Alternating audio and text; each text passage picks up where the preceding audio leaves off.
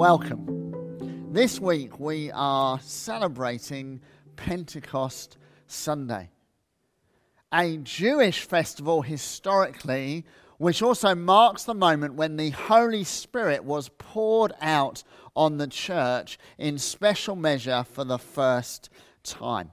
Let me read to you a couple of passages from the beginning of the book of Acts. Firstly, from Acts chapter 1. Jesus said to them, It is not for you to know the times or dates the Father has set by his own authority, but you will receive power when the Holy Spirit comes on you. And you will be my witnesses in Jerusalem, in all Judea and Samaria, and to the ends of the earth. And then from the beginning of chapter 2, when the day of Pentecost came, they were all together in one place. Suddenly, a sound like the blowing of a violent wind came from heaven and filled the whole house where they were sitting. They saw what seemed to be tongues of fire that separated and came to rest on each one of them. All of them were filled with the Holy Spirit and began to speak in other tongues or languages as the Spirit enabled them. Now there were staying in Jerusalem God fearing Jews from every nation under heaven. When they heard this sound, a crowd came together in bewilderment because each one heard their own language being spoken. Utterly amazed, they asked, Aren't all of these who are speaking Galileans? Then how is it that each of us hears them in our native language? Parthians, Medes, Elamites, residents of Mesopotamia, Judea and Cappadocia, Pontus and Asia, Phrygia, Pamphylia, Egypt, and parts of Libya near Cyrene, visitors from Rome both Jews and converts to Judaism, Cretans and Arabs. We hear them declaring the wonders of God in our own languages. Amazed and perplexed, they ask one another, What does this mean? Some, however, made fun of them and said, They have had too much wine. As you are listening or watching this sermon, you are probably in one of a number of positions. Maybe you wouldn't call yourself a Christian or a follower of Jesus. You're just interested in God and maybe church. Maybe you are a follower of Jesus, definitely a Christian, but you're not sure where you stand on the whole issue of the Holy Spirit. Maybe you wouldn't say you'd been baptized or filled with the Holy Spirit. Maybe you are a Christian, a follower of Jesus, and there's a definite moment when you can say, That moment is when I was baptized in the Holy Spirit. Maybe God's doing a lot in your life right now, or maybe you're going through a period of dryness, thinking, Where is God? Am I full of the Spirit at this time? Maybe you have already spent two hours today just soaking in God. We're all somewhere on that spectrum. We're all going through one season or another. Equally, you will be somewhere on that spectrum in terms of your view of the Holy Spirit. At one extreme, you might believe, well, yep, the Holy Spirit is there to, to save me as part of my salvation and then, then I'm on my own, and it's down to me and lots of hard work, and I'll encounter the Holy Spirit when I get to glory. Or maybe you, you, you're somebody who consults with the Holy Spirit on every moment of every day. Maybe you're somewhere in between. Maybe you move from one to the other. The reality is, we will have different expectations and experiences of the Holy Spirit and they will be shaped by numbers of things. Often, our expectation on the Holy Spirit is based on past experience, both good and bad. Sometimes our expectation of the Holy Spirit is based on the church, the Christian community that we first got saved into. I was very fortunate. I got saved into a church that was discovering afresh as a body the things of the Holy Spirit. Sometimes it's our personality that shapes how we feel about the Holy Spirit. Sometimes it's our personal passions, if we're a worshiper, a witnesser, or a world changer. All these things will shape our expectation of what God can and does do in our lives through His Holy Spirit. And right at the start, we need to remember this our expectations should be based on Scripture. A biblical expectation of God will lead to a biblical experience of God. And we must allow the Word of God to shape our expectation. And that's what we're going to try and do over the next 20 minutes or so is remind ourselves or discover for the first time what the Bible says about the Holy Spirit. We've read from the book of Acts, and a few weeks ago we looked specifically at the first eight verses of the book of Acts, where Luke says this. He writes a book and he opens it with all that Jesus began to do and teach. And we said a few weeks ago that Luke's expectation and the description we have in Scripture is that through the work of the Holy Spirit, the church will continue to do all that Christ did. Jesus, we're told, full of the Holy Spirit, did ministry. And the expectation of the New Testament is that the body of Christ, the church, full of the Holy Spirit, would do everything that Jesus did. That is a biblical expectation. The body of Christ is meant to operate full of the Holy Spirit. Now, you can run a church without the Holy Spirit. You can run an organization without the Holy Spirit. You can run small groups without the Holy Spirit. You can manage your money as a church without the Holy Spirit. But we cannot be about the work of the kingdom without the Holy Spirit. We cannot do what Christ did unless we are full of the Holy Spirit. Our biblical expectation, therefore, should be that we are full of the Spirit, that we go on being filled with the Spirit. But why is that? Well, it's because the Holy Spirit is promised to us. Jesus says, Do not leave Jerusalem, but wait for the gift my Father promised, which you have heard me speak about in expecting to receive the Spirit, in expecting to be filled with the Spirit, we are responding to a promise from our Father in heaven. Jesus refers to that promise. Jesus makes that promise.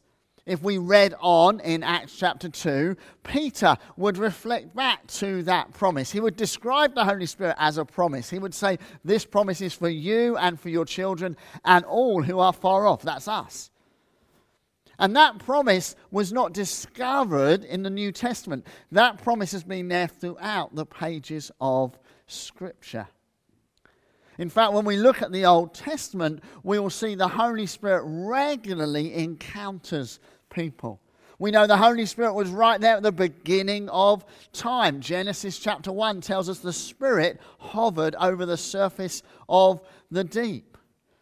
In the Old Testament, we tend to see specific people filled with the Holy Spirit for specific tasks. Says this in Judges 11:29, almost picked at random. It says the spirit of the Lord came upon Jephthah. He crossed Gilead and Manasseh, passed through Mizpah of Gilead, and from there he advanced against the Ammonites. That's just one little section, one verse. But there are numerous verses in the Old Testament where you will read similar things. The Spirit of God came on somebody for a particular task at a particular time. However, the prophetic expectation, the prophetic promise of the Old Testament is there will come a day when God will pour out the Spirit on all flesh. This is what it says in Ezekiel 36. I will give you a new heart and put a new spirit in you. I will remove from you your heart of stone and give you a heart of flesh. I will put my spirit in you and move you to follow my decrees and be careful to keep my laws. That's Ezekiel 36, 26, and 27. And other prophets, Joel, Isaiah, Jeremiah, refer to this promise that there will come a time in the future, sometimes described as the last days, when the Holy Spirit will be poured out on all flesh. So when Jesus refers to a promise, the disciples would have gone, Oh, oh, the promise. It wouldn't have been new to them. They'd have known their Old Testament. They'd known, oh, yeah, there's a promise. And they would have known that the promise of the Spirit is linked to the promise of the Messiah. Here is the Messiah in front of them. The promise of the Messiah is being fulfilled. Their expectation would be okay, so the promise of the Spirit is going to be fulfilled. That's why Peter in Acts 2 can so quickly quote Joel chapter 2, verse 28. He sees what is happening and he says, Ah, and this is the promise. And he can quickly call to mind, oh, yeah, it says in Joel, my spirit will be poured out on all flesh. We have a promise of the, uh, of the Holy Spirit running through the Old Testament and into the New Testament. John the Baptist, who we're looking at and we've been looking at in our series on John, is that link between Old Covenant and New Covenant. What does he say of Jesus? Here's someone who'll baptize you with fire and the Holy Spirit. Again, connecting this promise. Jesus has promised the Holy Spirit in these verses in Acts, but also earlier on in his ministry. John chapter 14, Jesus says, I must go to the Father. And the disciples are like, No, don't go. He says, No, I must go because then the Father will send another counselor, someone just like me, the Holy Spirit. He will lead you into all truth. Time and time again, this promise is repeated. We must remember that the Holy Spirit has been promised to us. Now, we can all make a promise we can't keep, but God can't when God makes a promise, he has to fulfill it. That's his character. And so we receive the Holy Spirit because the Holy Spirit has been promised to us by the one who always keeps his promises. We must also remember, friends, that we are not talking about some abstract power.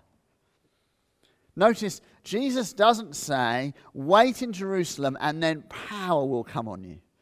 No, Jesus says, wait in Jerusalem and the Holy Spirit will come to you. And when He comes to you, you will receive power. When Jesus promises the Holy Spirit in John 14, 13, 14, and 15, what does He say? Another counselor. That word another means the same as. So he's saying, someone just like me will come to you, the Spirit. And he will lead you into all truth. Sometimes it's easy to forget that the Holy Spirit is not some abstract power. The Holy Spirit is, a, is part of the Godhead. We believe in God the Father, God the Son, and God the Holy Spirit. One who carries the very character of Christ. Well, of course he does, because he's God, and the character of God runs through Father, Son, and Holy Spirit. The Holy Spirit brings the kingdom of God into hearts of individuals. The Holy Spirit is a person, a personality, not some abstract force but a relational power. That's really important when we talk in a moment about how we receive the Holy Spirit, because we're not receiving some random abstract power that we can't touch. No, we're welcoming God. What does it say in Genesis chapter 3 that God walked with Adam and Eve in the cool of the evening? What does Paul say in Galatians? Keep in step with the Holy Spirit. Do you notice the connection there? Adam and Eve walked with God. We are called to walk with God because we're coming to God. When we talk about being filled with the Holy Spirit, when we talk about the Holy Spirit coming in power, we're talking about relationship. Not some religious practice, no, relationship, coming to one we have relationship with, meeting with Him. Now, it's, it's easy to forget that again because so, so much of the imagery about the Holy Spirit is a bit abstract. Wind, fire, water, these are descriptions of the Holy Spirit. And it's easy to forget they're descriptions of a person. The personhood of God is what we are learning about. So we have a promise to us from the Father that He will be with us through the person of the Holy Spirit. That's what Pentecost is about. What Pentecost is about is this person of the Holy Spirit encountering the church, encountering us in fresh ways. So, what does encountering this person look like? Well, it looks like lots of different things. Wouldn't it be easy if there was just one way? And that's, all, that's often our temptation, isn't it, friends? Is to come up with a formula. We like formulas, many of us. We, we like structure. We like to know it's A, B, C, do it in this order. It'll always be like this. But when we read Scripture, we realize God is not formulaic, God is relational. God can do things in any order he wants. Here's a passage from Acts chapter 10, verses 44 to 47. Peter is preaching, speaking to a bunch of Gentiles, people who should not be hearing the gospel, and yet here they are hearing the gospel. It says, While Peter was still speaking these words, the Holy Spirit came on all who heard the message. The circumcised believers who had come with Peter were astonished that the gift or promise of the Holy Spirit had been poured out even on the Gentiles, for they heard them speaking in tongues and praising God. Then Peter said, Can anyone keep these people from being baptized with water? They've received the Holy Spirit just as we have. So he ordered they be baptized in the name of Jesus Christ. Then they asked Peter to stay with them for a few days. I, I love this passage because it's all wrong. Surely, no, surely someone comes to Jesus, then they get baptized in water, then they get baptized in the Holy Spirit, then they grow in God. Well, yes and no. Because here you've got Gentiles who aren't Jews, they aren't steeped in the promise, they aren't steeped in the law. Peter speaks to them because he's had a prophetic vision from God saying he can, and God just comes on them. The Holy Spirit just comes into the room, changes the whole of history. The whole of church history has changed in this moment. I, as a Gentile, can receive Christ because of this moment. Because God breaks in. And so we need to be careful we don't end up with a formula. But there are things we can say. There are common traits of how we encounter the Holy Spirit. Firstly, it's a powerful encounter. Of course it is. If you look at the whole of Scripture, when God encounters people, there's power. People are healed. There's physical manifestations a wind, a fire, a storm. Moses encounters God in a bush that's on fire but isn't being burnt up. David is laid flat on his face. Joshua falls to the ground in Acts 2, they think they're drunk. Well, why do they think that? Well, because there's power. People are staggering and mumbling and speaking in strange languages. When we encounter the living God, it's a powerful encounter. Now, of course, outward visible manifestations do not always point to an inner encounter with God. But when you have a true inner encounter with God, it always shows in the end sometimes in uh, the moment, always over a period of, of time. If you encounter God today through His Holy Spirit, you will encounter Him emotionally and physically. Generally, this will be in line with your personality and temperament. As you're probably aware, even from how I'm preaching, I'm an extrovert. You know, I'm loud, my hands wave around. When I experience God in power, I tend, it tends to show in my language and my tone and my hands and my body. I'm married to an introvert. She encounters God powerfully, but more gently, less obviously. We're both emotional people, and so God often hits our emotions. We'll laugh or, or cry.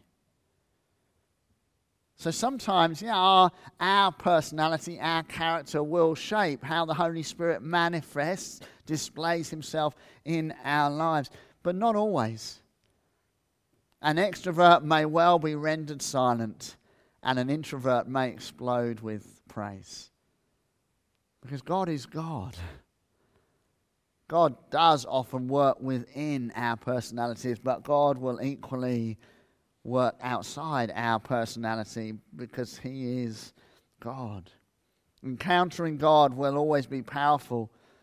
As I read through Scripture, as I observe fellow Christians who experience God on a regular basis, encountering God always releases praise. Encountering the Holy Spirit seems to release praise and worship. The Holy Spirit can reveal sin, but in the same moment reveal salvation, reveal the grace of God. And when the grace of God gets hold of us, do you know what happens? Praise comes out of us. As you look through church history at times of revival and renewal, one of the things you notice is new songs being written, new worship being ignited, the people of God being excited about worship again, getting a bit more emotional in worship. And remember, emotion is okay. Emotions are God given. It is okay to call out praise loudly. It is okay to weep as God ministers to us in our sorrow and our grief. Weeping and laughing are both permitted and can be an outward response to what God is doing in our lives. When we encounter the person of the Holy Spirit, there will be power, there will be praise. The Holy Spirit releases gifts and fruit. Often in the New Testament, we see the gift of tongues coming out when the Holy Spirit uh, encounters people for the first time. Again, let's not get formulaic. Yeah? You don't have to speak in tongues. Tongues is not the only way that the Holy Spirit manifests himself in individuals, but it's often the way in Scripture. Gifts reveal the presence of the Holy Spirit, spiritual gifts.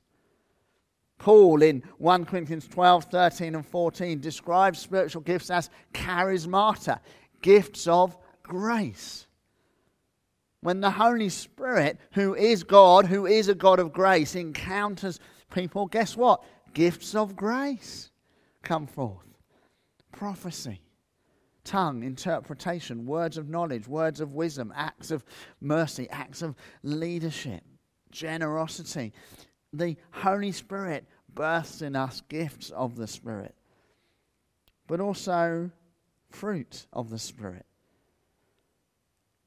When the incarnate Jesus was in the room, we would see power of God released in and through others, gifts. But we would also see people being transformed by and into the very character of God, spiritual fruit. Sometimes, again, we get formulaic. It's all about the gifts or it's all about the fruit. No, it's all about God. and when God encounters you, guess what? Fruit will grow and gifts will manifest.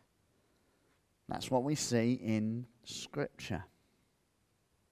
So we have a promise. We have a promise of the very personhood of God in the Holy Spirit. When we encounter the person of the Holy Spirit, we can expect power, we can expect praise, we can expect gifts, we can expect fruit to begin to grow in our lives. I mean, what's not to like? And yet, we so often step back. We so often don't press in. Why is that, do you think? Well, I'm sure there are many reasons, but here are a few. Firstly, desire. Jesus said to those first disciples, Wait for the Holy Spirit. And I can imagine them each day. There was about 10 days, we think, between Jesus ascending into heaven and the day of Pentecost. Says they were gathered in one place. I think they gathered in that place every day. I think the next day they were like, Will this be the day? And then the next day, and then the next day. I mean, I don't know how you'd have felt when you got to day 10. I'm pretty impatient. I think from about day two, I'd been going, Come on, God. But what there was in them was a desire. They were still there, they were still open. Sometimes God does not minister to us because we don't want God to minister to us. Sometimes the Holy Spirit does not have access because we don't invite Him. Yes, God can move in a moment sovereignly, but so often we don't have because we don't ask. We don't have because we don't wait. We don't have because we don't have the desire. Sometimes we don't receive because we doubt. We, we, we doubt that this promise is for us. We doubt that anything will happen. We doubt God. Sometimes we're fearful. Again, that can be based on past experience. What will happen if I truly open myself up to the Holy Spirit? What will happen? And that fear, that uncertainty, stops us inviting God, inviting the Holy Spirit. Remember, the Holy Spirit is another counselor, just like Jesus. I'm, I'm, I'm happy to be open to the Holy Spirit because I know it's just like being open to Jesus. And when I look at Jesus in Scripture, why wouldn't I be open to that man? Sometimes we don't receive because we feel inadequate. We remember that sin. We remember what we said to that person. Our identity is a bit shaky. Surely God wouldn't want to meet with me. That's a lie, friends. You are loved. God delights in you. The promise, the gift of the Spirit is for you. It says in these verses we read at the start, all received. Not all who are worthy, or all who'd been good enough, or all who'd read their Bible that day, or all who'd come to church every day. I imagine there was someone in the room who hadn't been there on day one, two, three, four, five, six, seven, eight, or nine, just turned up day 10 and they won the jackpot. Because God is a God of grace. We need to want to receive. Don't doubt. Try and lay aside your fears as you look at Jesus. Try to remember it's not about qualifying yourself. You have been qualified by the grace of God in Christ. So, how then do we receive? Well, firstly, we have to believe. We have to believe in Jesus. We have to come under the lordship of Christ. Yes, the Holy Spirit, the power of God, the person of God in the Holy Spirit could impact anybody at any time and does. That's not the same as being baptized in the Spirit or filled with the Spirit. No, to be filled with the Holy Spirit, you have to be in relationship with God, and therefore we have to come under the lordship of Christ. Before we can believe in the Spirit, we need to believe in the Son. We need to confess our sin. We need to recognize that the life, death, resurrection, and ascension of Christ has impacted us, and we have received that. If you've not done that, do that today. But once you have done that, ask. Ask. Matthew 7, again, words of Jesus says this. Jesus says, So I say to you, ask, it will be given. Seek and you will find. Knock and the door will be opened. For everyone who asks receives, he who seeks finds, and to him who knocks the door will be opened. Which of you fathers, if your son asks for a fish, will give him a snake? Or if he asks for an egg, will give him a scorpion? If you then, though you are evil, know how to give good gifts to your children, how much more will your Father in heaven give the Holy Spirit to those who ask him? Friends, we receive by asking. On this first Pentecost day, what did they do? They believed the promise. They'd come under the lordship of Christ. That was a done deal. They believed the promise. They came each day, they waited, and they asked. And God keeps his promise. So for us today, we need to wait. We need to believe the promise. We need to ask. And we need to receive. Let me pray. Father God, we are so grateful for the promise of your Holy Spirit. We're so grateful that in these last days, He has been poured out on all flesh. Help us this day and each day to wait on you, to ask, and to receive. Amen.